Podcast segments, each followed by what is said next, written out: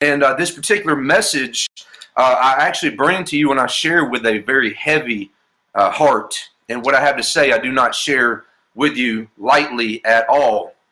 Uh, nor do I say this to give you the impression that I am somehow more righteous, holy uh, than anyone else just because I'm speaking to you what I'm about to share. Uh, I, am just as filthy and in need of Christ and His redeeming power in my life as anybody else uh, in in the world. Trust me when I say, uh, for all have fallen, uh, uh, for all have sinned and come short of the glory of God. Not sometimes we come or we fell short, but we still come short of the glory of God. That's Romans three twenty three, and I'm right there in that same boat with um, with the rest of everyone. And so, however, what I do have to say to you this morning, I really do believe truly needs to be said. And I will admit that I'm not the only one saying it. However, I will say that it's not the predominant message or the predominant theme that we are hearing right now or have been hearing uh, for the past uh, while. And um, so I've titled this message the elephant in the room. And when I first started thinking on this particular topic, my mind was honestly in a different place. Uh, I was looking at the elephant in the room something from a different perspective than I am currently, right now. And um, I believe that God has called certain individuals as watchmen on the wall to see things that are happening in the world around us and to warn the people of God of what is to come. And you'll find that this particular position, this watchman type of position, is definitely not one to be desired. It may sound like a really cool uh, position and one to, to desire, but uh, it comes with its fair share of unpopular messages and themes. And uh, not to mention the fact that God uh, also takes this role very seriously, as we can see in Ezekiel chapter 33 and verse 6. That's an interesting um, chapter and verse there, 33 6. But Ezekiel 33 6 says, But if the watchmen see the sword come and blow not the trumpet, and the people be not warned, if the sword come and take any person from among them, he is taken away in his iniquity, but his blood will I require at the watchman's hand. Ezekiel 33 6. And that's a very, um, that's kind of scary passage of scripture because God has ordained people to be watchmen, to warn the people of God, and to sound the alarm and to blow the trumpet. We talked about this several weeks ago uh, when I preached a message on um, the book of Joel. We went through the whole book of Joel uh, on Sunday morning several weeks ago. And that's what it was talking about to blow this, the trumpet, to sound the alarm, and to warn the people of God that there's some things that's coming on the horizon that are not going to be uh, so fun to endure. And it's time to wake up and, and honestly get our heads from up out of the sand. And so, like many of you, this whole worldwide shutdown that we're currently uh, enduring has really got me thinking a lot about life and what that life looks like in reference to biblical prophecy. And uh, some of the things that I thought about in reference to this COVID 19 situation is that COVID 19 is not the problem. Uh, economic uncertainty is not the problem. Fear is not the problem. Churches not being able to congregate in person right now is not the problem. Being able to go to Home Depot and Lowe's and to buy flowers and shovels to work in your yard and labeling that as some essential business during this time of crisis is not the problem. Now, I will say that this is hypocrisy at its finest. I will say that 100% certainty. Um, hypocrisy in the fact that hundreds of people can congregate together at Home Depot and Lowe's and Kroger and Publix. And but churches are being targeted for meeting in their cars in church parking lot. Pastors are and members fined hundred dollars for sitting in their cars in their in the parking lot of their church while it's deemed safe and acceptable to stay hundreds of strangers at the grocery store in the hardware. That's hypocrisy at its finest. And honesty and, and honestly, it's it's Chris, it's lunacy, it's it's all of those things. It doesn't make a whole lot. Let me clarify some things uh, for you and in, in our midst this. I do see this as hypocrisy, church target, targeting, the unfair target. I don't consider this as church persecution. And regardless of whether our belief is or it is not wise for us to be holding services at, at the church in, in person is I agree or I don't is actually irrelevant in the context of what I'm speaking about uh, right. It's definitely states unconstitutional because the first item on the list of the First Amendment of our protected rights is the religious freedom that we that we have in this country to assemble ourselves together and and worship the Lord freely without hindrance. That is that's before anything else in uh, the the First Amendment of the Constitution of the United States. So it's unconstitutional for us to not be allowed to go and do these things. It's unconstitutional and unfair targeting for us to be able to go to Home Depot and get flowers to plant as if that's some type, and, and pine straw to put in our yard, as if that's more essential uh, than the uh, not forsaking the assembling of the saints of the church. But regardless of whether or not I believe that it's wise or unwise to actually assemble right now, whether it be at Home Depot or whether it be at at the church. That's that's um, it's irrelevant because that in, in the context of what I'm speaking to you about right now. I'm just talking about constitutional rights in this context. And, and I also believe this. I believe that it's a very dangerous precedent uh, that we're allowing to be set as a result of this. But please understand that church persecution is something totally different than what we're seeing right now. In fact, John chapter 20, verse 19. John 20, 19 says this that the disciples had to meet secretly behind closed doors for fear of the Jews after Christ was crucified. Why were they, why were they meeting behind closed doors? Well, they just saw Jesus, who was the most powerful man they had ever met in their lives, in anyone's life ever to this point. Jesus, the most powerful man to ever walk the face of this earth they saw him go through the most horrific thing they had ever seen, and this caused them to think they did that to him. Imagine what they could do to us.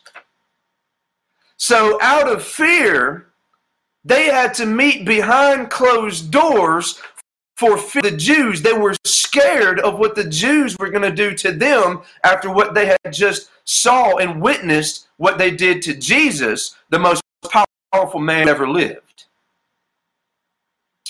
But then Jesus walks through the wall where they were meeting in secret. The door was locked, but Jesus walks right through the wall and he says to them, Peace be unto you.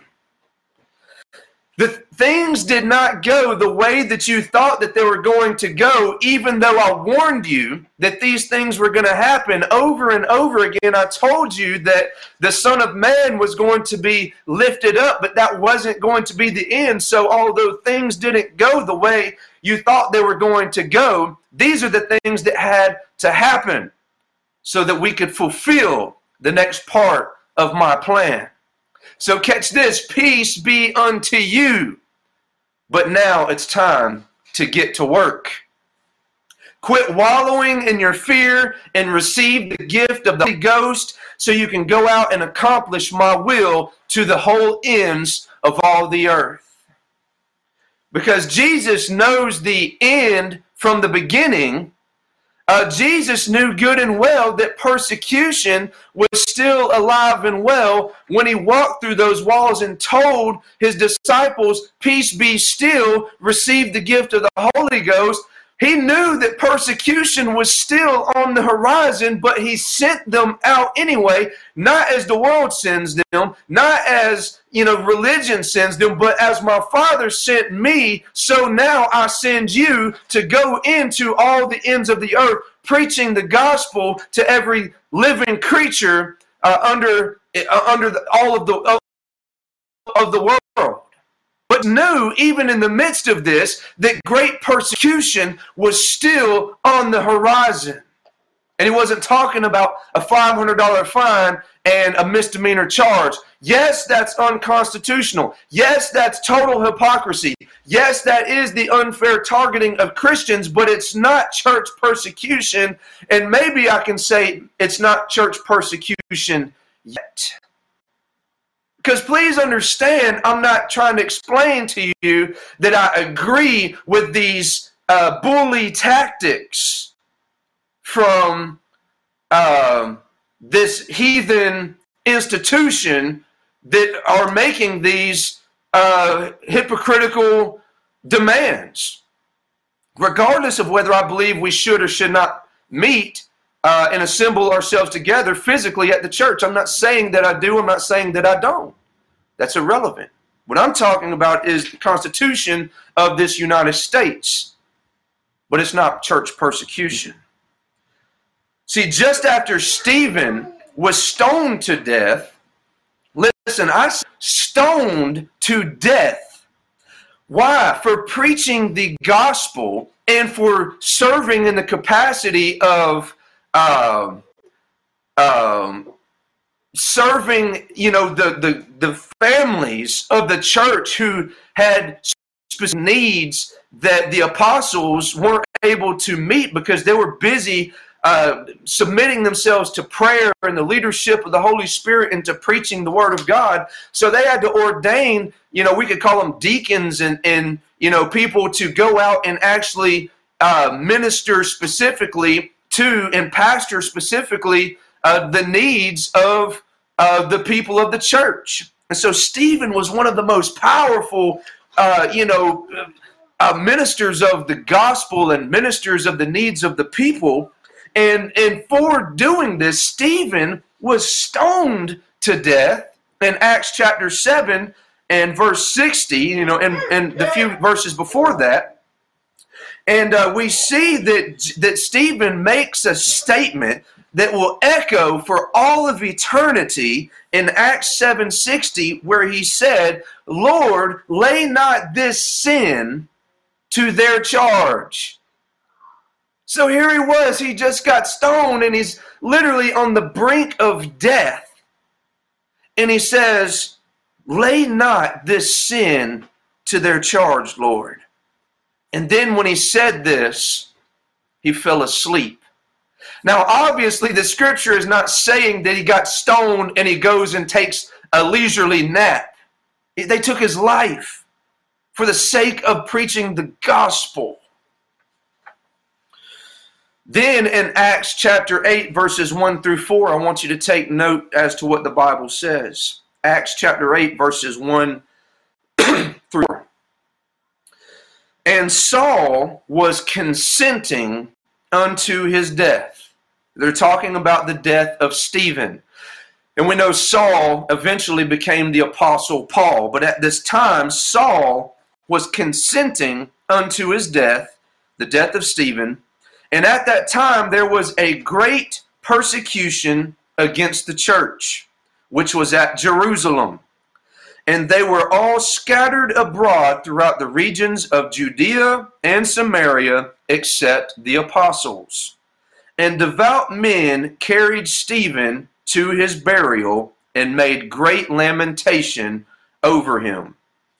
As for Saul, y'all catch this now. Look at the strong adjectives and description that you read here here, verse here, Acts chapter 8, verse 3.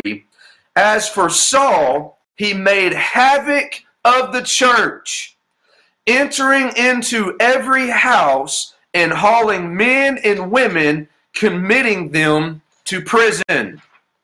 Therefore, so as a, in other words, that therefore means as a result of this, they that were scattered abroad went everywhere preaching the word. Beloved, that is church persecution. Church persecution is when every one of Jesus's disciples, with the exception of uh, Judas Iscariot, either died for their faith or close to it. In fact, every one of them did die for their faith in Jesus Christ with a martyr's death with the exception of the Apostle John and, uh, and obviously Judas Iscariot, which I just mentioned. But even John was excommunicated to Patmos by Nero and still under great persecution for his faith in Christ. But God protected him from a martyr's death because he had certain things that he needed John to accomplish uh, that he could not otherwise accomplish. So God protected him through that for his own purposes and for his own will. And of course, we know that Judas Iscariot didn't die a martyr's death for his faith in Christ, but he did die a coward's death for his faith in greed. So let's not mistake what is happening right now in America for church persecution. I was talking to somebody just earlier uh, in reference to this very thing uh, because in America we can easily mistake our sense of nationalism and our sense of American pride for religious duty. And there is some connection there. And I love this country. Please understand, I do. I love America. But it, my love for America does not supersede my faith in Christ, nor does it uh, blind me to the fact that uh, nationalism is not uh, the same as religious uh, zeal and fervor. Because think about all of the uh, sold out, dedicated Christians in other countries in the world who are literally being beheaded right now, present day, for their faith in Christ. And that's the the only reason. Think about all these 20 something or 60 something different countries in the now where it's illegal to possess a copy of the Word of God, the Holy Bible. It is actually illegal.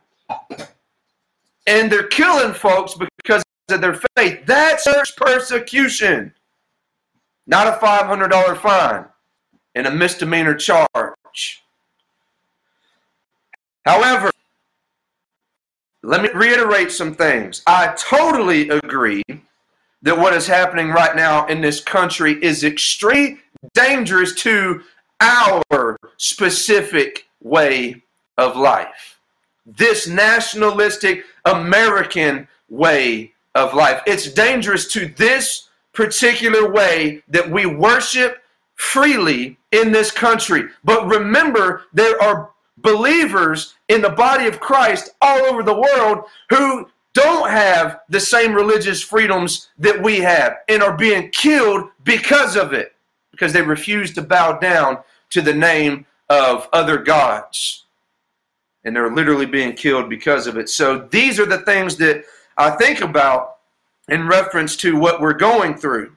And this is regardless of what I believe about this virus. So, because remember what I said just a few minutes ago. I believe this virus is nothing but a symptom of a much bigger problem. COVID 19 is nothing but a symptom of the problem. It's not the problem itself. I believe the civil and the economic unrest and insecurity that's happening here right now is nothing but a symptom of a much bigger problem.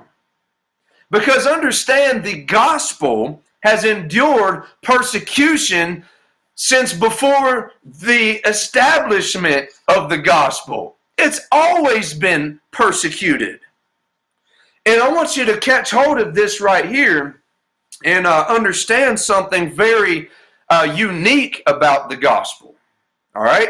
The gospel grew and multiplied not in spite of persecution, not just because, you know, it was somehow able to endure and grow th- just, you know, in spite of or through persecution, but it the gospel grew and multiplied and continues to do so because of persecution. That's that's a strong concept here, and I'll show you what I mean by that right here in uh, verse three of Acts chapter eight, verse three.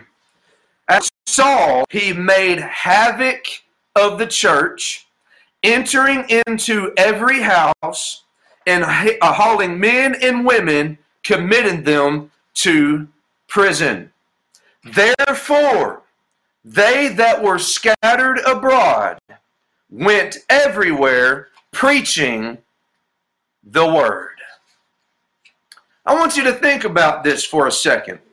God used persecution to scatter the believers all over the world.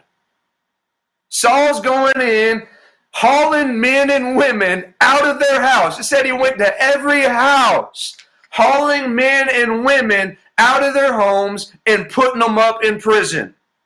And so God used this level of extreme persecution. This isn't this this is also going hand in hand with the other uh, extremely uh, powerful religion, you know, um, gospel preachers like Stephen, who weren't just going to prison, they were being killed for their faith. James was another one, the brother of John, was cut up with a sword by Herod and his men. And so people are literally getting killed for this, but he but so in the midst of this, people scattered all over the world uh, to escape this persecution. Now, I'm sure they would have been content staying in Jerusalem because this uh, this um, persecution originated in Jerusalem because this is where the Holy Spirit came upon them. You know, they got fired up. The church was being born right there in Jerusalem, and they would have been content reveling uh, in the fact that they know Christ as King. They know the gospel. They've heard the gospel. They've received it. They probably would have loved in their flesh to just stay there being comfortable and uh, hanging out in Jerusalem. But the gospel had to extend beyond the confines of Jerusalem. So God used persecution to, to force them to scatter abroad, and therefore, because of persecution, not in spite of, the gospel began to grow and to multiply. And think about it in this context. Was this country, this nation that we call the United States of America, not born to one degree or another because of religious persecution as well? Was the Protestant Reformation not one of the major catalysts that caused the early settlers to leave Europe and to move here in the first place? Of course, there are other reasons that went along with this, uh, you know, this mass migration, and also uh, the cause of the Protestant Reformation. And I'm, I'm actually putting together a teaching on the Protestant Reformation now uh, for a Wednesday night Bible study. But it's going to take some serious. Eh, eh, there's a lot of study that's going that's going to be involved in this thing. So I'm not definitely not ready to drop it yet. And we're going through the life of Jesus on Wednesday nights right now. But the Protestant Reformation was and and religious persecution being forced to worship the way that was totally unbiblical was one of the catalysts that caused us to flee from Europe and the other surrounding continents and, and nations on that part of the world and come here to begin with. You know, the Roman Catholics were killing folks left and right, not just common people, but people in their own religious ranks who dared to speak biblical truth and shed light upon the iniquities of their so called church. Look it up, it's all over the church history, the early church history. These people literally being killed for speaking biblical truth to shed light on the iniquities of a corrupt religious institution, which, called, which was one of the major catalysts for uh, the Protestant Reformation. And, and then one of the major catalysts for us leaving there and coming here in the first place.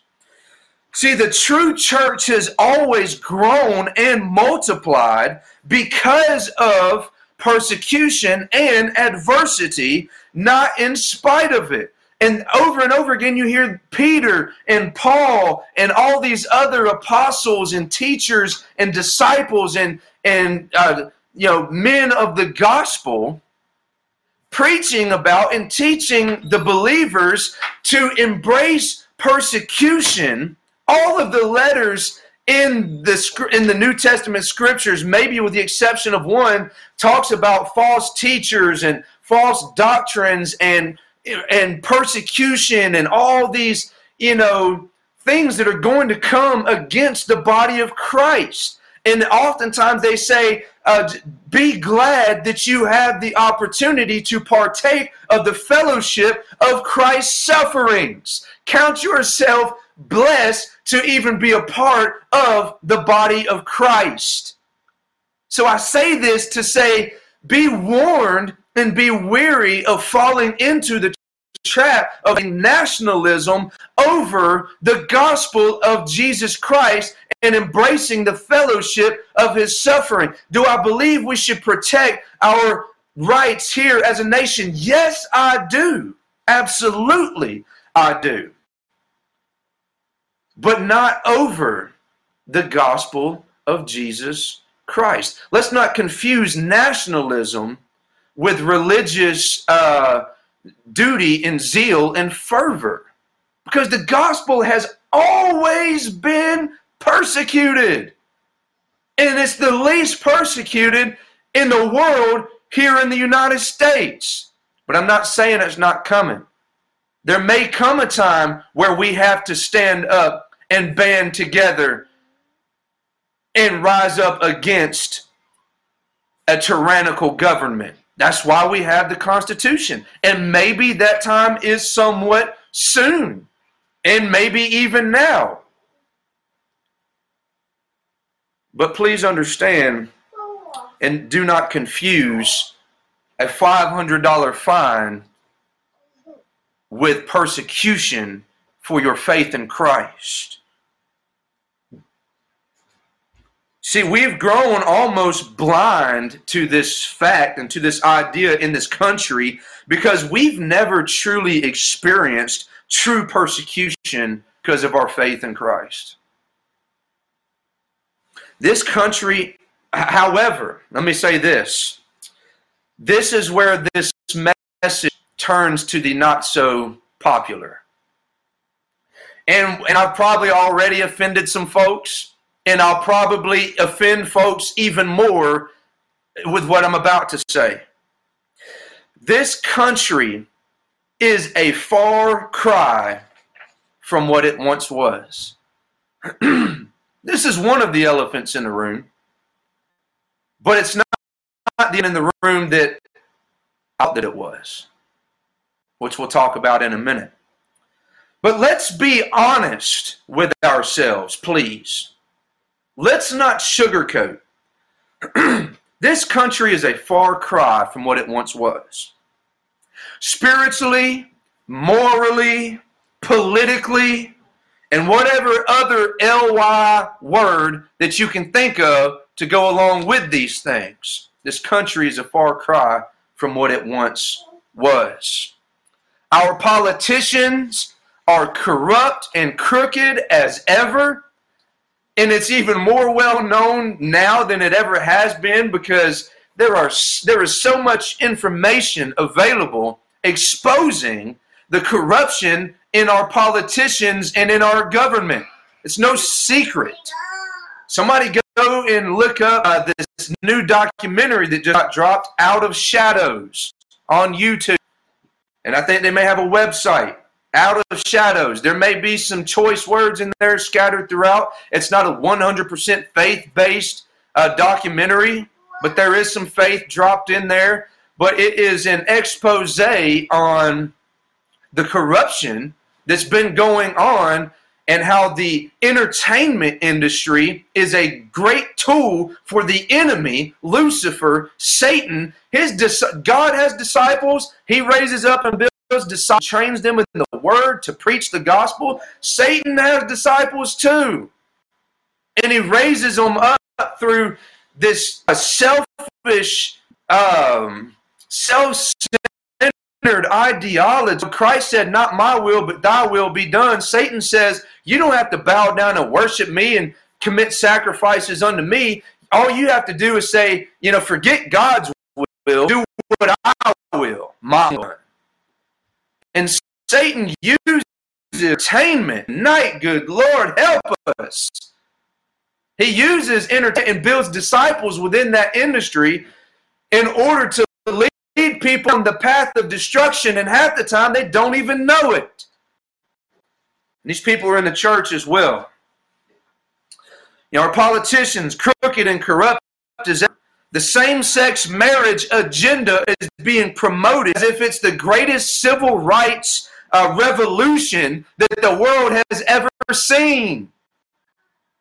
It's not a revolution of civil rights in any way, shape, form, or fashion. But this agenda is being forced down our throats and everybody's throats, and, the, and everybody's point of view and perspective is accepted and, and to be tolerated for the Christian perspective.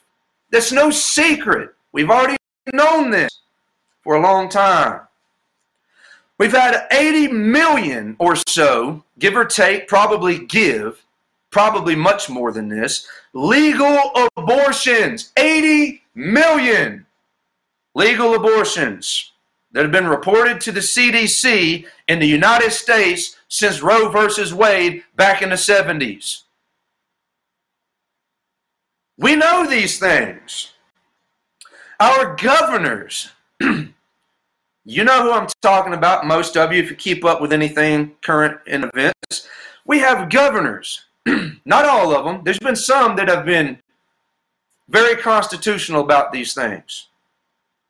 But we have governors getting on live TV saying things like, God is not the reason why we're seeing uh, the positive decline COVID 19 cases and why we didn't see the spike become uh, nearly as bad as we thought it was going to get.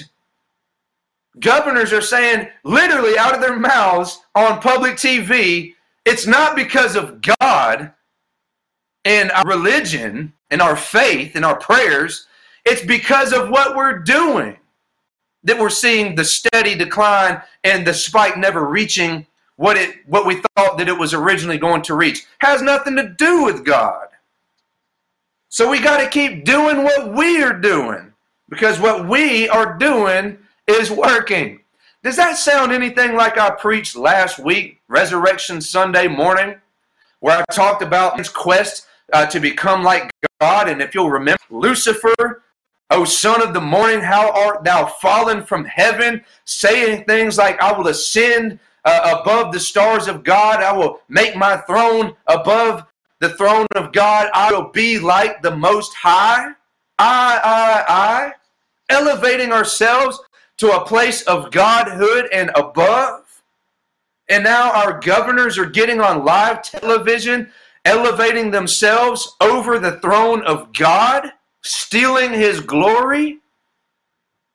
And regardless of we believe what he said is true, is still irrelevant.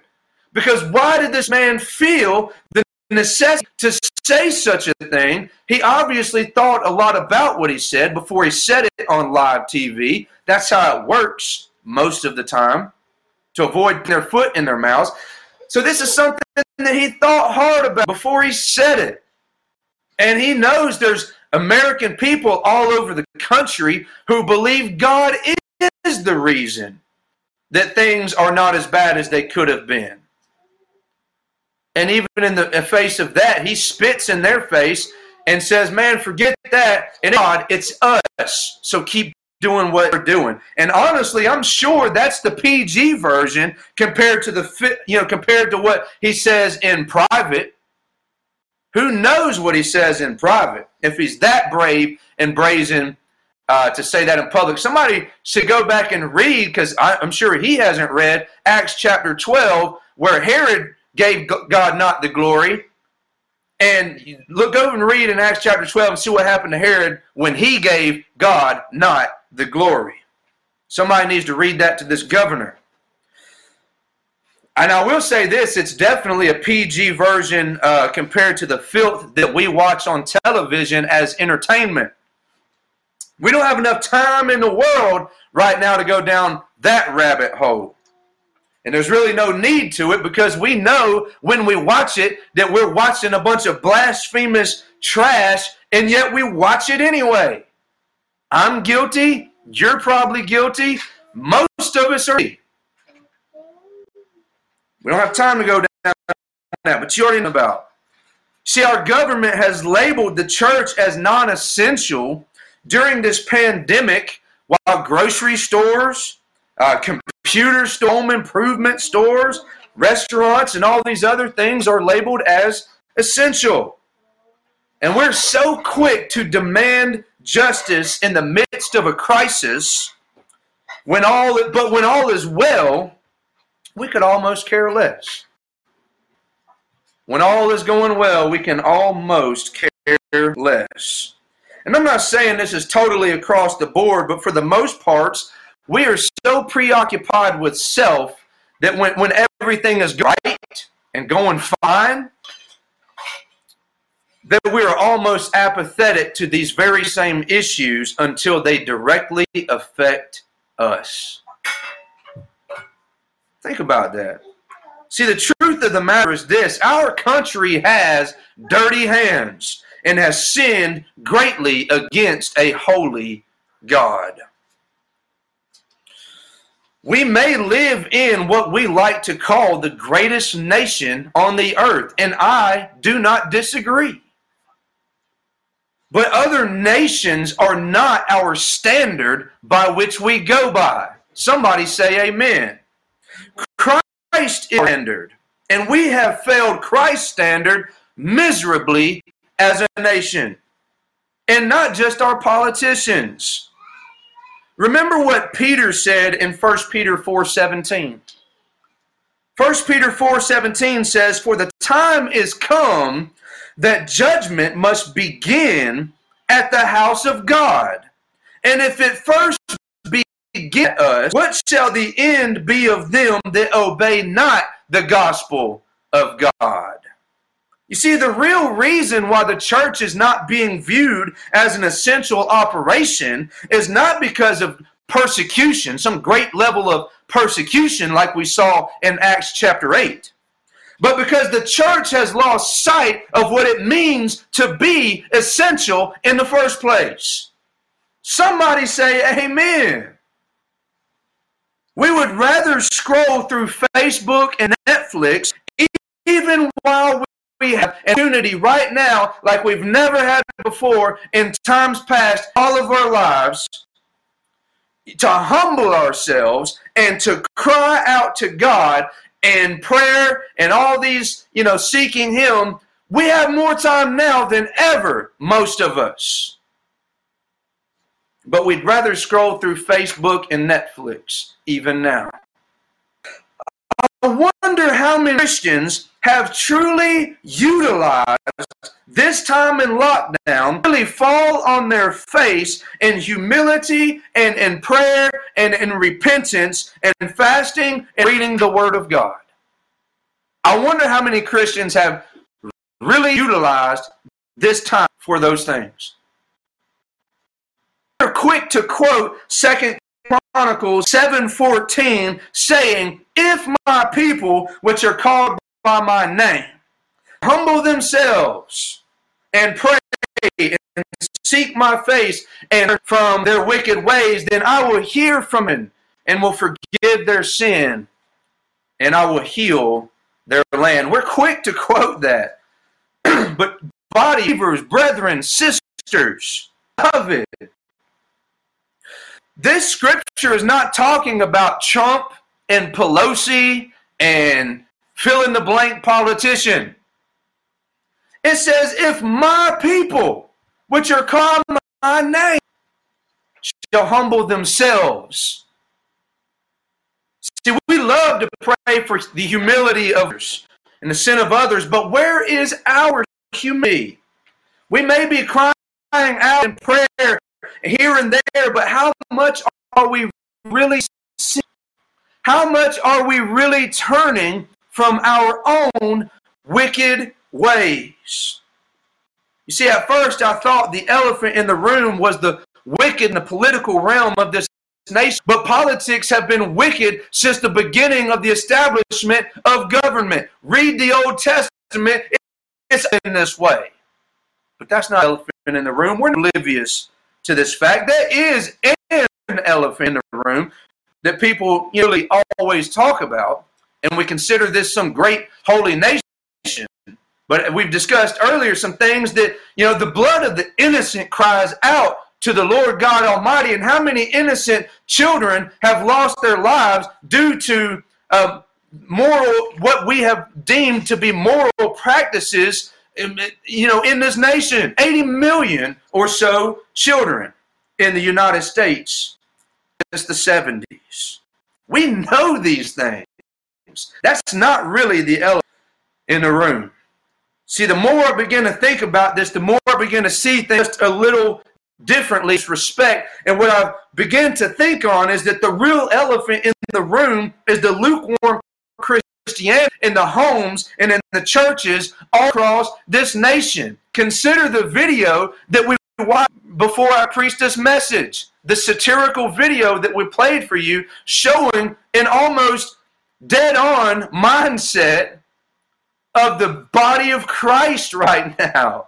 I'm telling you, it's scary. See, it's no secret that government is corrupt and wicked. That's what governments do, and honestly, we shouldn't be surprised at anything less. We should be surprised when they do the right thing. That would be the abnorm.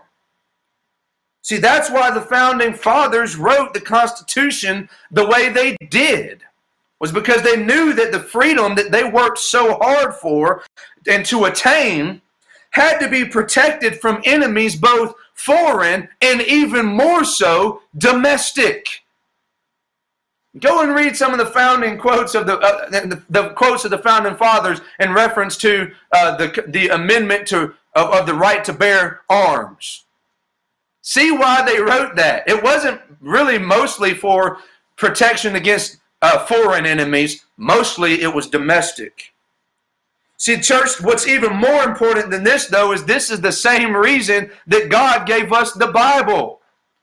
Because the freedom that he worked so hard to attain, you and I, with his death, burial, and resurrection from the cross, it also has to be protected from enemies, both foreign and domestic.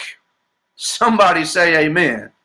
And, for, and one of our greatest enemies is not on foreign soil, but right here in our own homes and in our own church organizations. We get so fired up about nationalism and civic duty. But where is that same zeal for prayer, fasting, and repentance?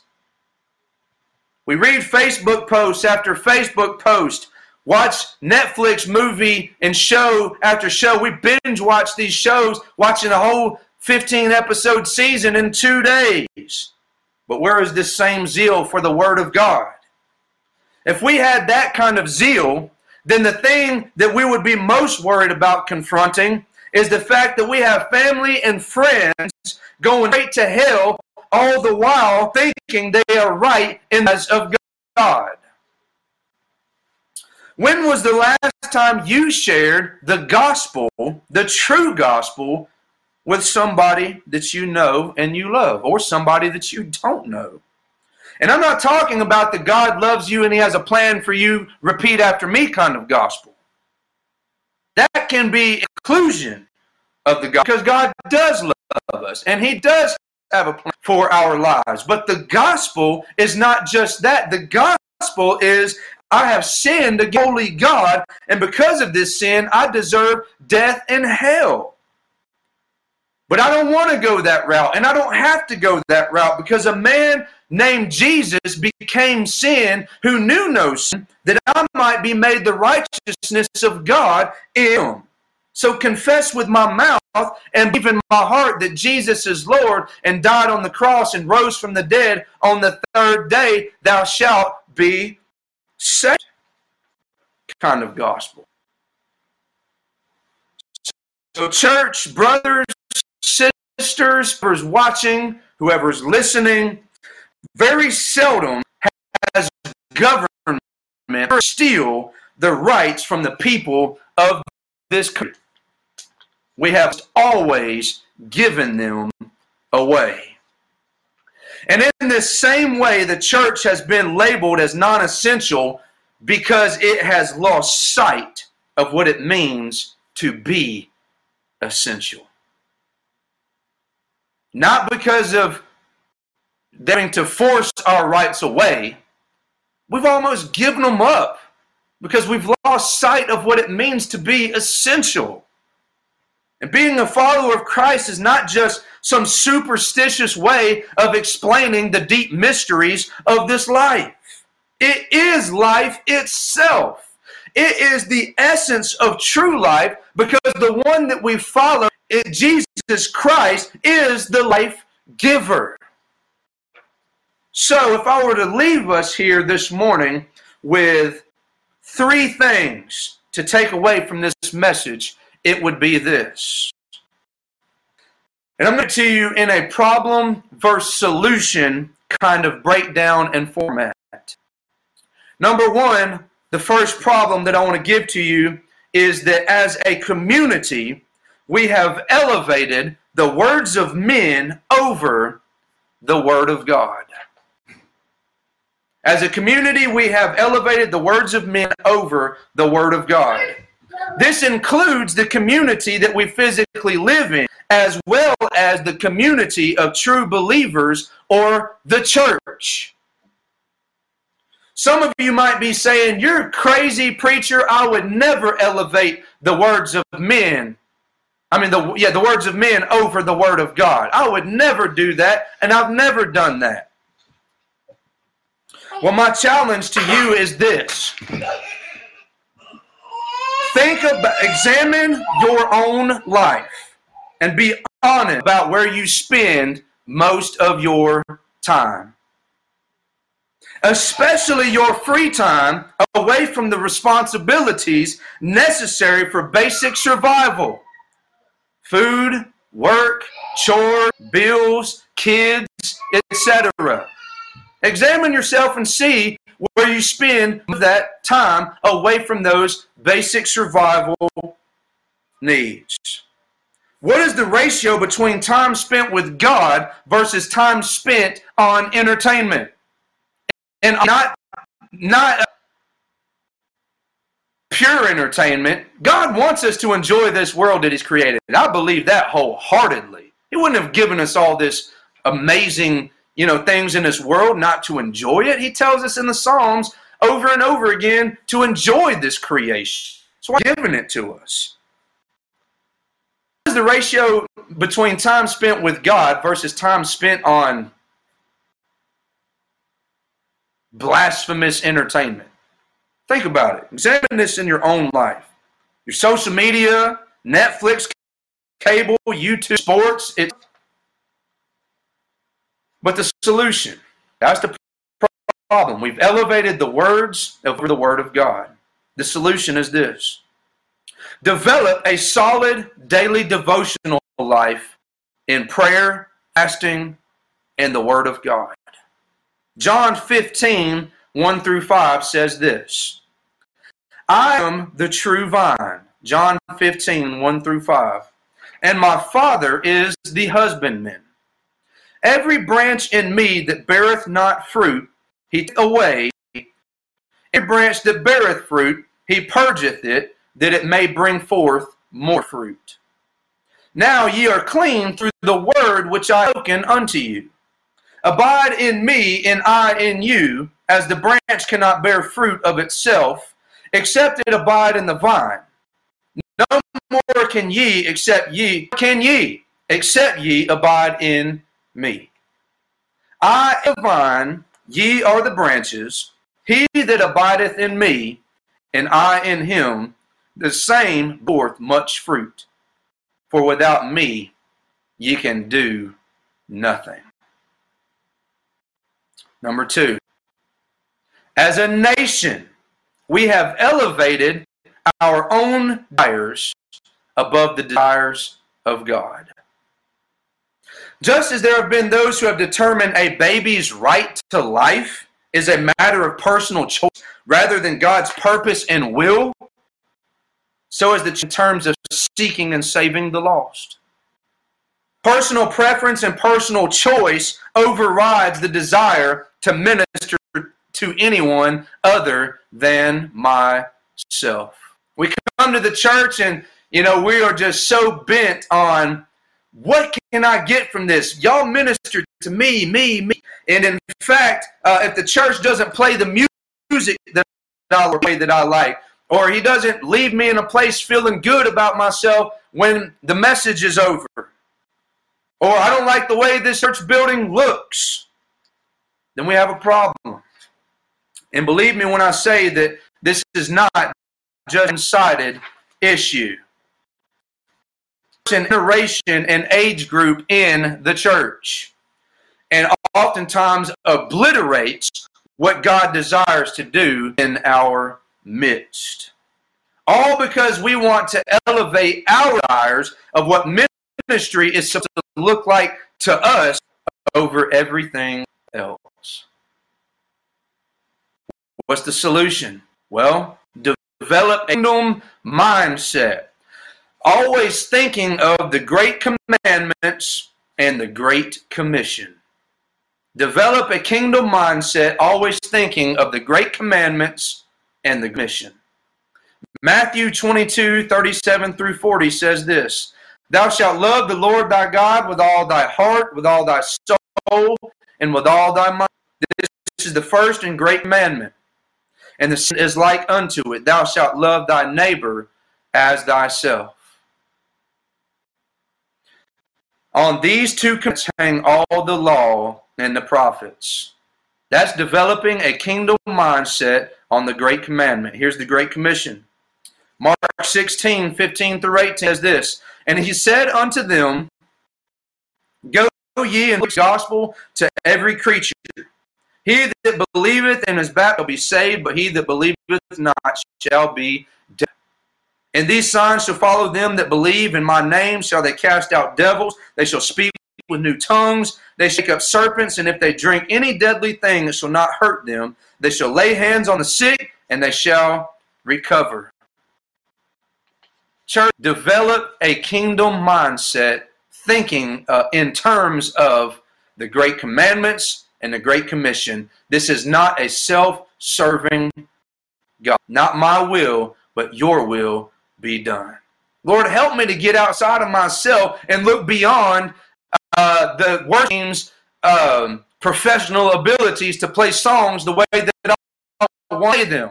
preacher to expound on Scripture the way that I feel like he should be able to expound on them at this point. We're in his ministry.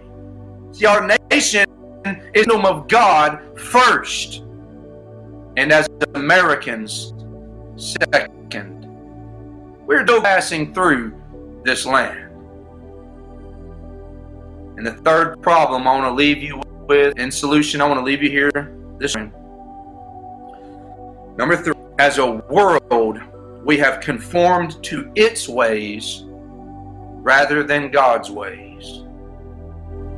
One of this, one of the evidence of that is the filth that we put into our into our spirits on a daily basis versus the purity gospel of Christ and his word and prayer and fellowship with him. I can almost guarantee even in a crisis where we have all the, time in the world to kiss his face and to humble ourselves, to turn from our wicked ways, I would almost guarantee the vast majority of Christians in the church have not utilized an advantage of this time. And as a world, we have conformed to its ways, the world's ways, rather than God's way. And again, I'm not saying this is all across the board. There are a ton of sold out to the gospel Christian folks out there. But we've got to be honest and, and take a hard, long look, elephant in the room that nobody likes to talk about, even though it's sitting down at the table with us, even now. So I'm talking about, hey, can you pass the chicken sauce?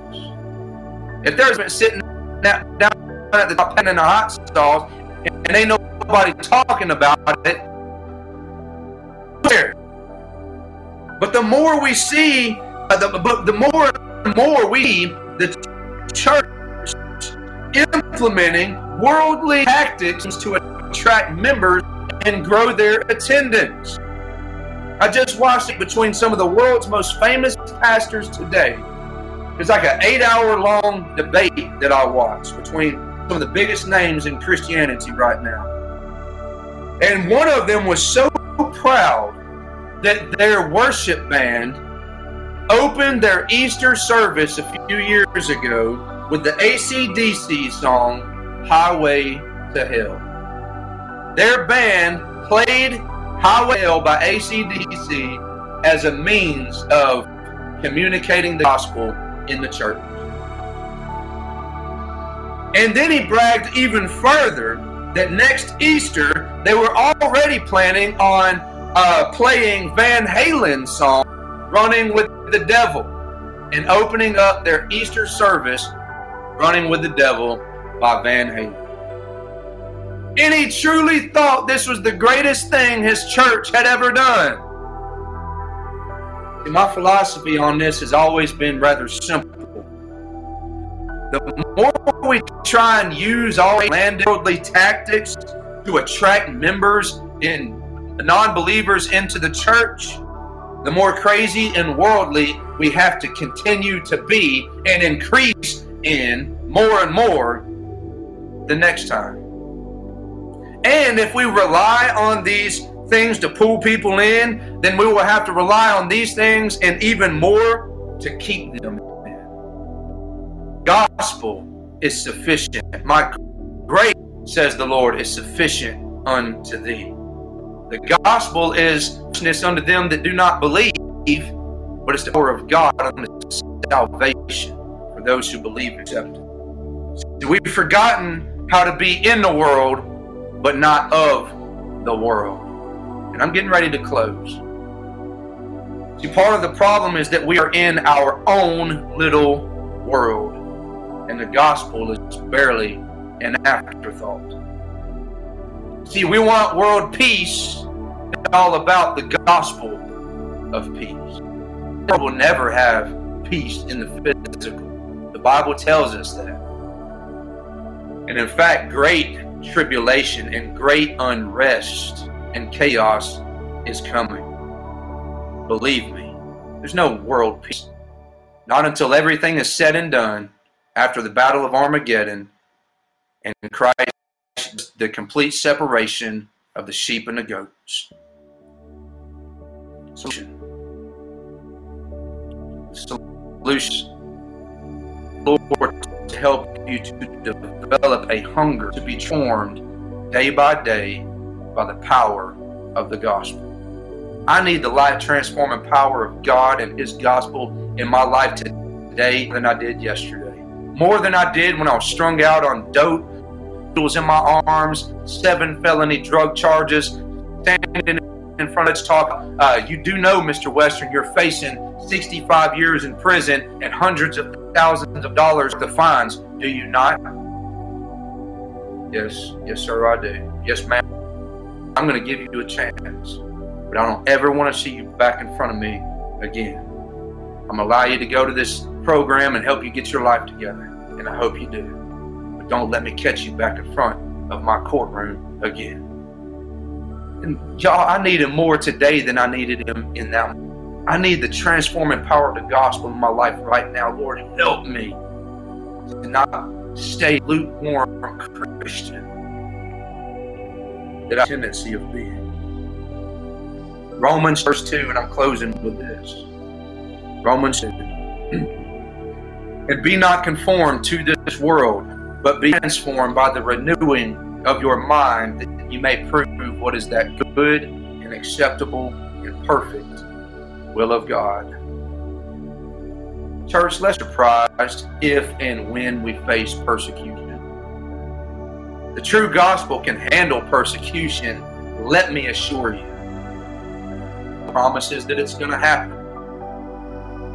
And we couldn't change this fact if every one of us got together in one accord and prayed our very best to avoid it. It's coming in country and it all in other countries, and it's coming even more than it is now or ever has been. We can't change it. So rather than expending all of our energy trying to stop the inevitable, let's do some Matthew 6 33. Seek ye first the kingdom of God and all his righteousness, and all these things will be added unto Church, there is some beautiful things that's happening right now. Like I said, this isn't all across the board. There's a lot of people out there getting saved right now, coming gospel. There's a lot of uh, Christians out there who are finding revival in their heart, in their soul, in their spirit, in their minds, being renewed by the power of the gospel from a lukewarm state, backslidden state. There's a lot of that going on right now, and I believe there's a lot more to come, and I praise God for it. But let's not make this so general all the time. Paul said, Examine yourself to see whether you be in the faith quit at the faults and the flaws of everybody else and pray for the humility and the backslidden nature of everybody else. They, should, they need to turn from their wicked ways. Our government needs to turn from their wicked ways. I don't know if government will ever turn from their wicked ways, y'all. Let's pray for the church. Let's pray for ourselves. Let's seek for ourselves the kingdom of God and all his righteousness and humble ourselves and see what the Lord will do. Let's praise God together for a hard, convicting word. Remember the watchman on the wall, the blood of those who fall by the sword that he didn't warn because he was too afraid to warn them, their blood will he require on his hand.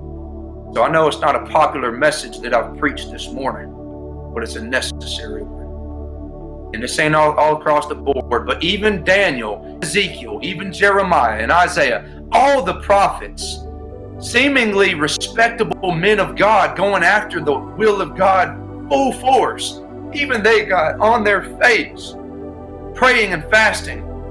Lord, forgive us for the sins that we've committed against you, our holy God. Even those men humbled themselves and prayed for forgiveness sins and iniquities of the people in general. So, again, I know this is a harsh message, but I pray the Lord opens your heart and softens your heart to be able to receive it. I ask that you would share this word with, with the people that you know on your social media. Get it out there. And I challenge you again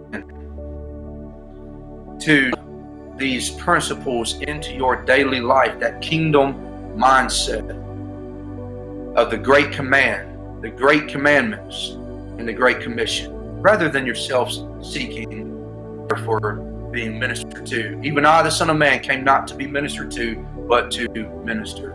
So let this mind be in you, which was also in Christ. Develop that personal daily devotion life, giving prayer and seeking the face of God and fasting in the Word of and develop a desire within yourself to quit seeking after the trash and the filth in this world. My Lord, these things are passing away, but the word of the Lord will remain forever. So I challenge you in these areas. Feel free to reach out to me, send me a message, give me a call, text, send me an email, whatever. Let's hash these things out. If you agree with it, great. Praise God. Share it. If you don't agree with it, let's talk. Let's hash this thing out. And let's come together common purpose, furtherance of the gospel of Jesus Christ. Heavenly Father, I thank you for this day. And I praise you for this time that we've had to come together. I pray that you would help us, Lord, that you would lead us by your Holy Spirit. Give us strength for the times that lay ahead. Father, let us seek your nation first. You're the kingdom of God is our nation before America and any other place. Father, it's you and your kingdom first. So, Father, I praise you and I thank you. I ask you to help us seek first the kingdom of God and righteousness.